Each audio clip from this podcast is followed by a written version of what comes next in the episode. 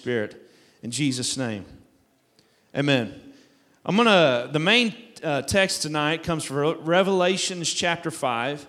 Revelations 5, verses 5 and 6. Now, there's a lot in this text. There's a lot you could talk about, a lot to see and know, but we're just going to be focusing on two key phrases, two key, two key things from these two verses.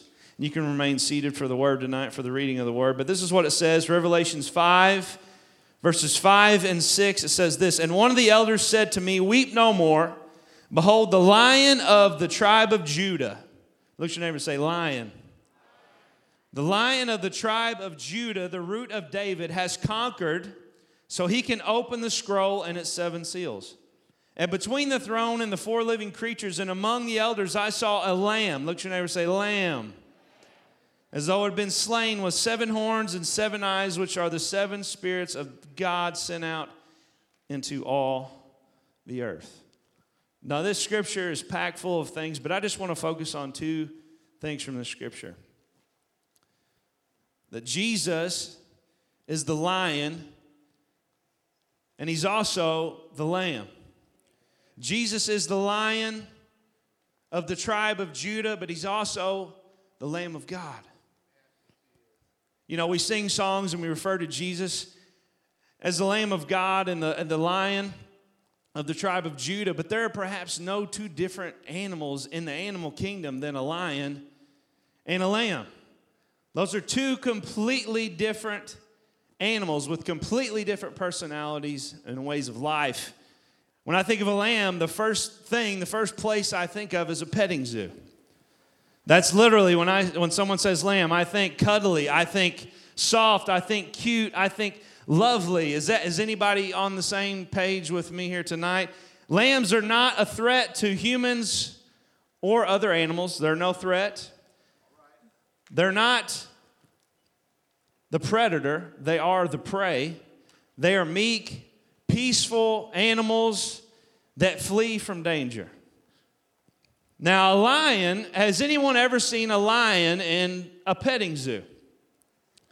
Would you allow your child to go into a petting zoo that has a lion? If that is you, you will never watch my child. I don't want my kids around a lion. You don't want your kids around a lion. When I think of lion, I think uh, a lion just roaring. That I just have you anybody ever heard a lion roar in real life? Man, I just would love that. But I, when I think of a lion, I think of power. I think of authority. I think of the top dog, the king of the jungle. When he roars, he strikes fear into every single foe. A lion is not prey, it is in fact a predator. These are two completely different types of animals, two completely different animals, but we refer to Jesus as both because Jesus is, in fact, both lion and lamb. Now, it's Christmas time. I didn't know if you knew that or not. It is Christmas time. For some of you, it's been Christmas since July. For the rest of us that know Jesus, Christmas starts after Thanksgiving. Can I get an amen in the house? I've sensed some division. Anyway, Thanksgiving is over. It's Christmas time. So when I think, the, the I, when I say this, I'm being honest. When I think about Jesus or when I hear someone say Jesus, the first thing that pops in my head when someone says Jesus, this time of year, I think of Jesus in the manger. That's the first picture I see. That's the first thing I think about. Is anybody with me on that tonight? That's the first thing I think about this time of year. I think of sweet little baby Jesus wrapped in swaddling clothes. I don't know what those are, but they sound great.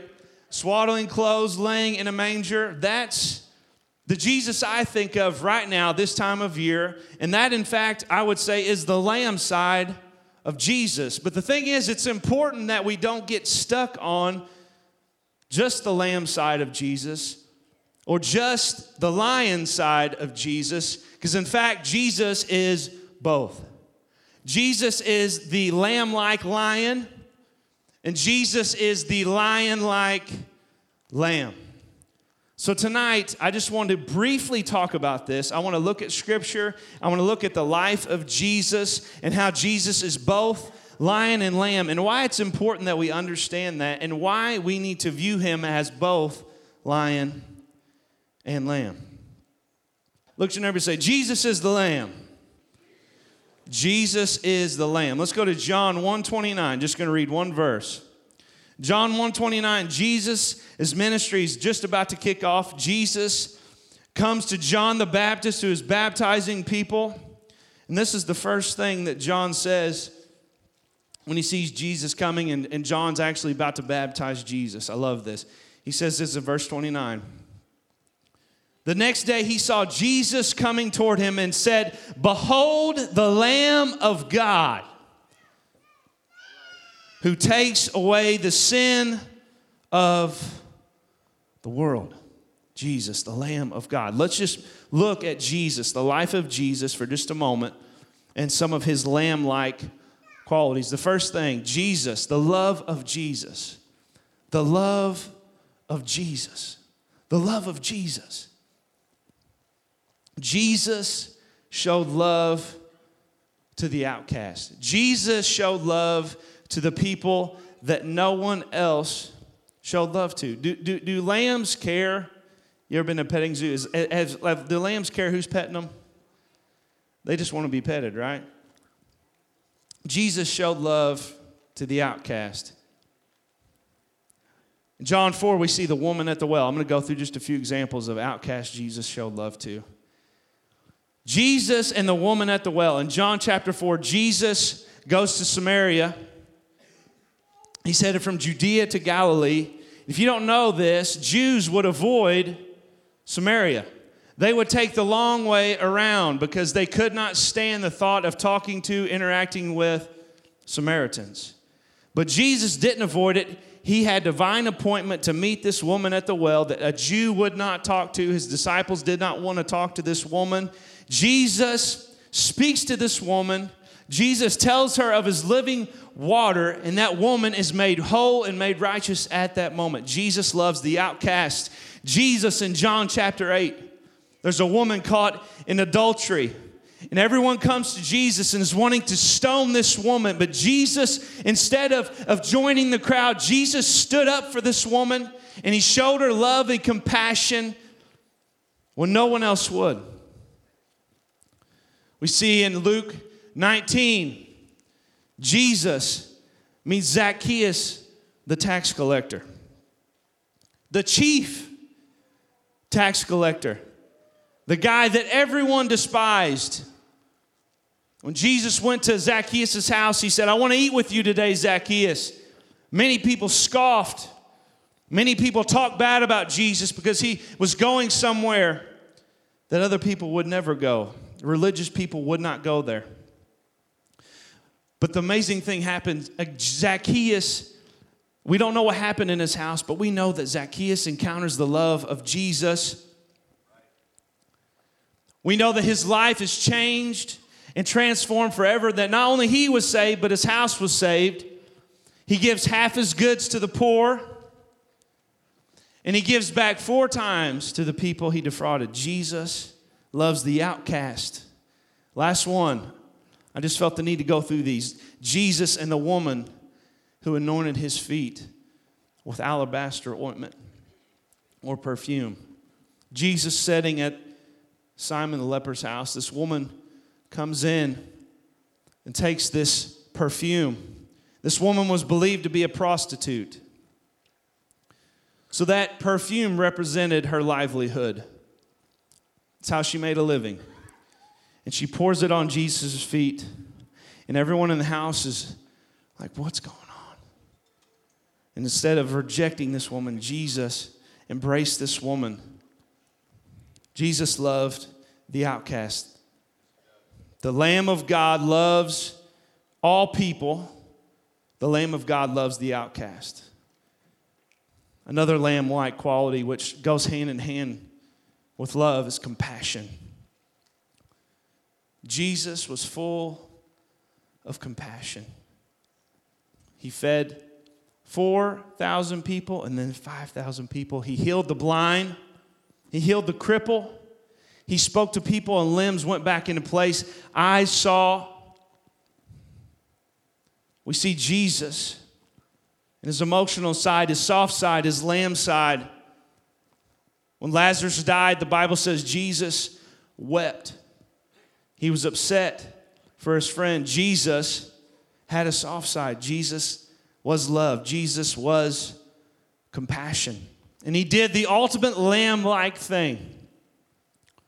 He did the ultimate lamb like thing at the end of his life.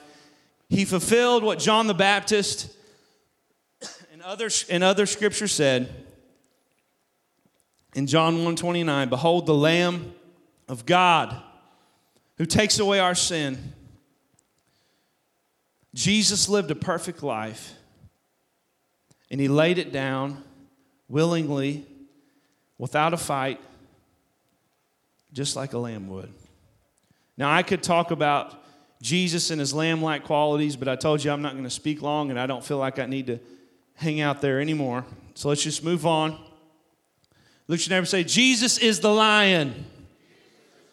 Jesus is the lion. Jesus is, was, and always has been full of power and authority.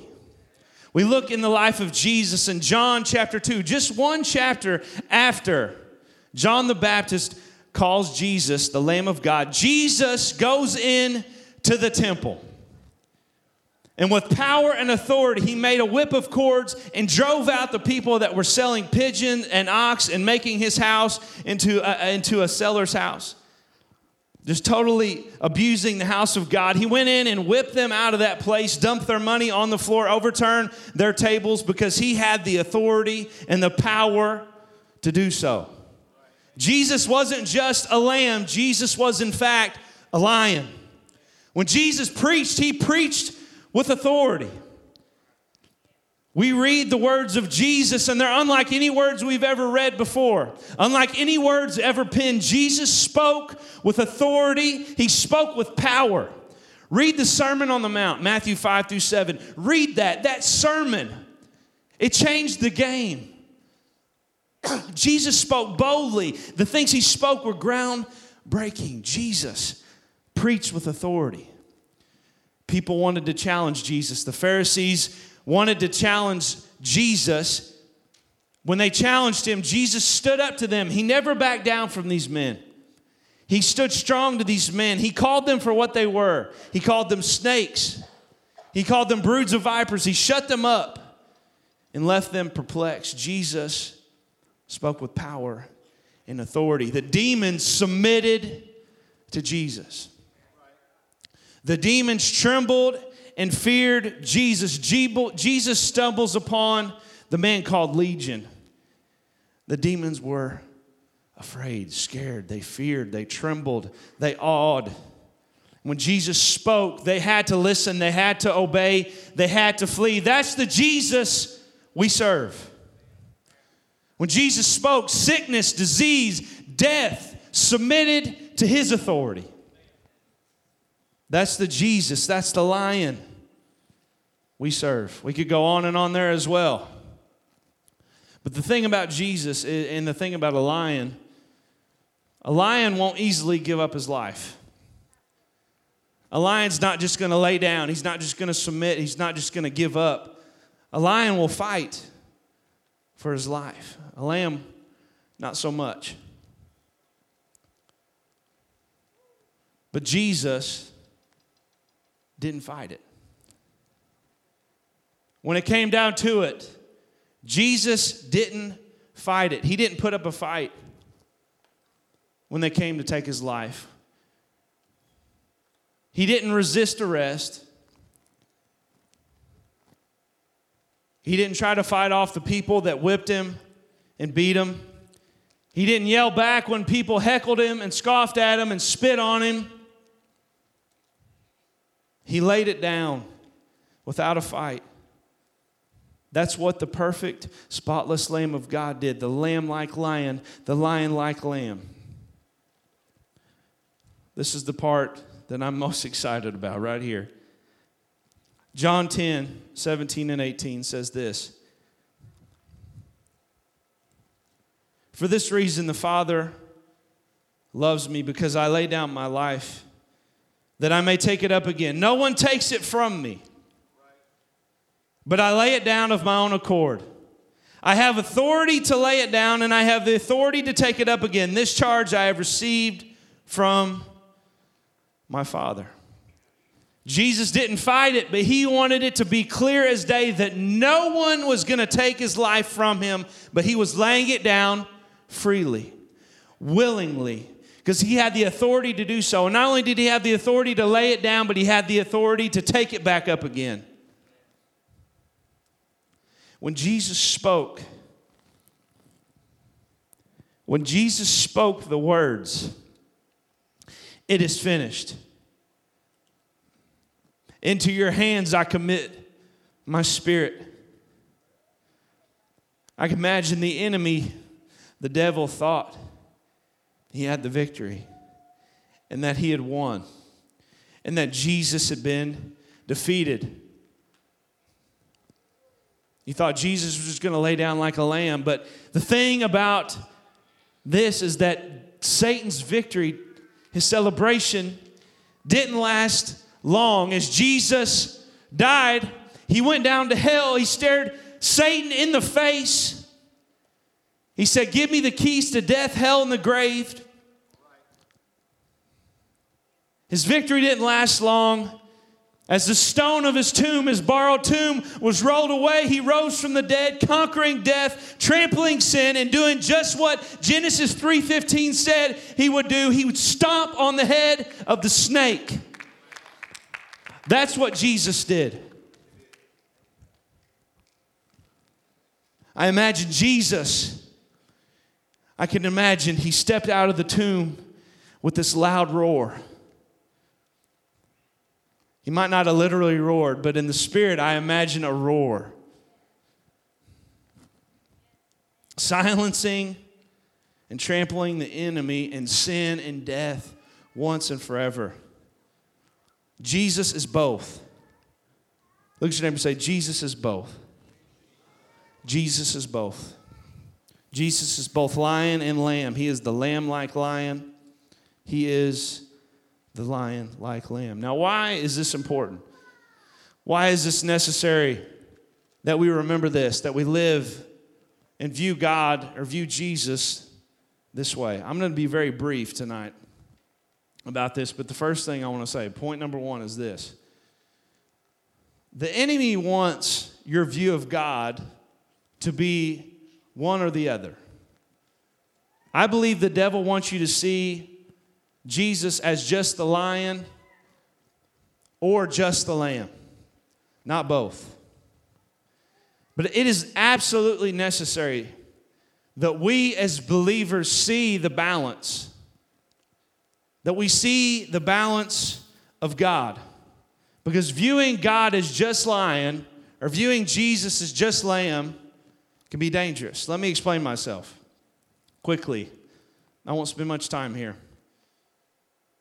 If we just view Jesus as being some soft, loving, kind man, if we just view Jesus and his lamb like qualities, if that's the way we see Jesus at all times, it can be easy for you to start abusing the love, grace, and mercy of God. We forget so easily, perhaps, that sin actually had to be dealt with, a price had to be paid, and sin had to be defeated, and the cost was high. You know, the world, what the enemy wants the world to think is that if God was really love. They just view God as just love. And this, this trickles into the church too the way we talk, the way we think. We forget that there's not just a heaven, but there's actually a hell. That hell is a real place. It is, in fact, real.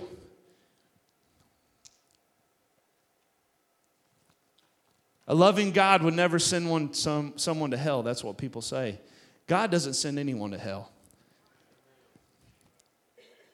That's a choice we all make for ourselves.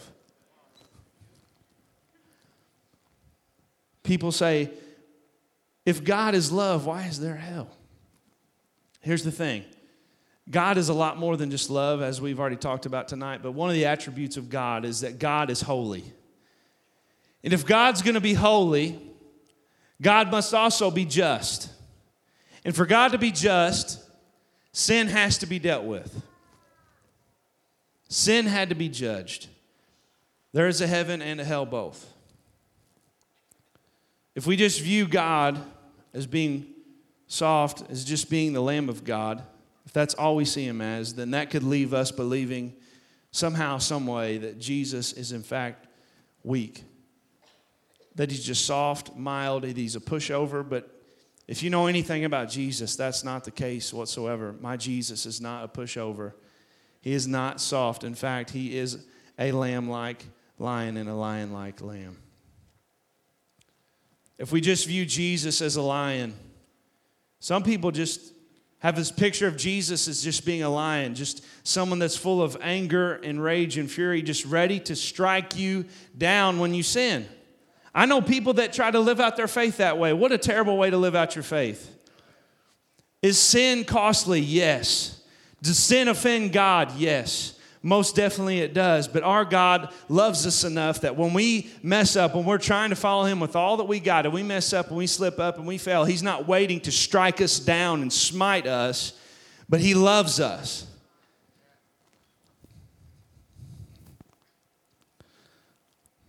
People that view God as just the lion have a very impersonal relationship with Jesus.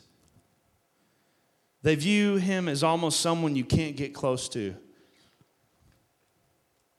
But Jesus is, is holy and righteous. And the amazing thing about him is he, he wants to actually know us. Now, second thing, why is it important? Why is it important that we view Jesus as both lion and lamb? Jesus is all that we need. Jesus is all that we need. We didn't need just one or the other, we needed both. I have moments in my life, and you do too, where you need the lamb like side of Jesus, where you just need someone to pick you up in their arms and wrap their arms around you and say, Son, daughter, it's going to be okay. I'm with you. I love you. You're not a failure. You're not a mistake. You have a purpose. This thing you're going through has a purpose. Sometimes we need the lamb like side of Jesus, but there are other times that we need the lion. There are other times when I can't fight for myself, when it's just not in me. Not even I can't even get the words out that I need Jesus to stand in the gap and take my place and fight for me and fend off my enemy because I can't do it on my own.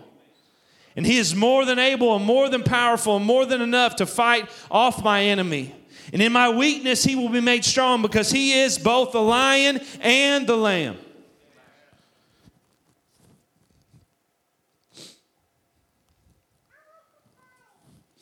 Would you stand with me tonight?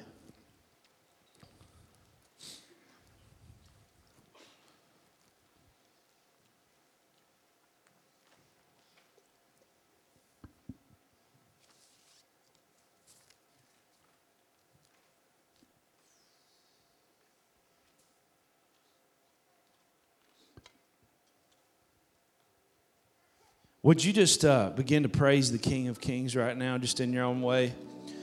As you sit there, as you stand there in your pews, would you just begin to lift up the name of Jesus in this place?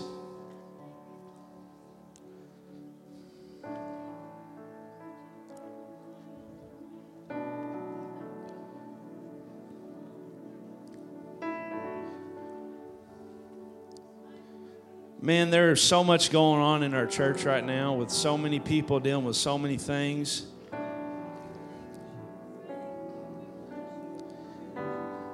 And I, I, I just want to give you the opportunity tonight. We want to pray with you. If you're in need of Jesus tonight, if you're in need of encouragement, if you need someone to fight for you, if you're going through it, I'm not going to try to push you, prod you, beg you to come to this altar, but I just want you to know it's available.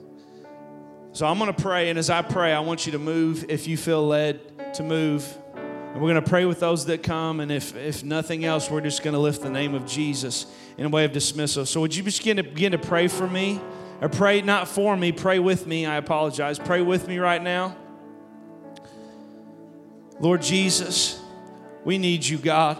We have no idea how much we need you, Lord Jesus. We'll have no idea until all we have is you, God.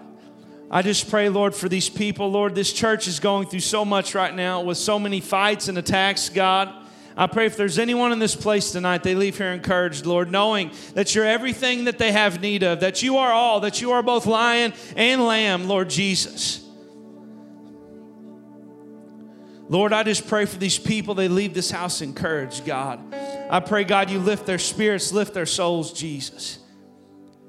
Yes, Jesus. We praise you, God, that you are lion and lamb, Jesus. We thank you, God. Yes, Lord Jesus. Can I get some altar workers up here to pray with these people, please?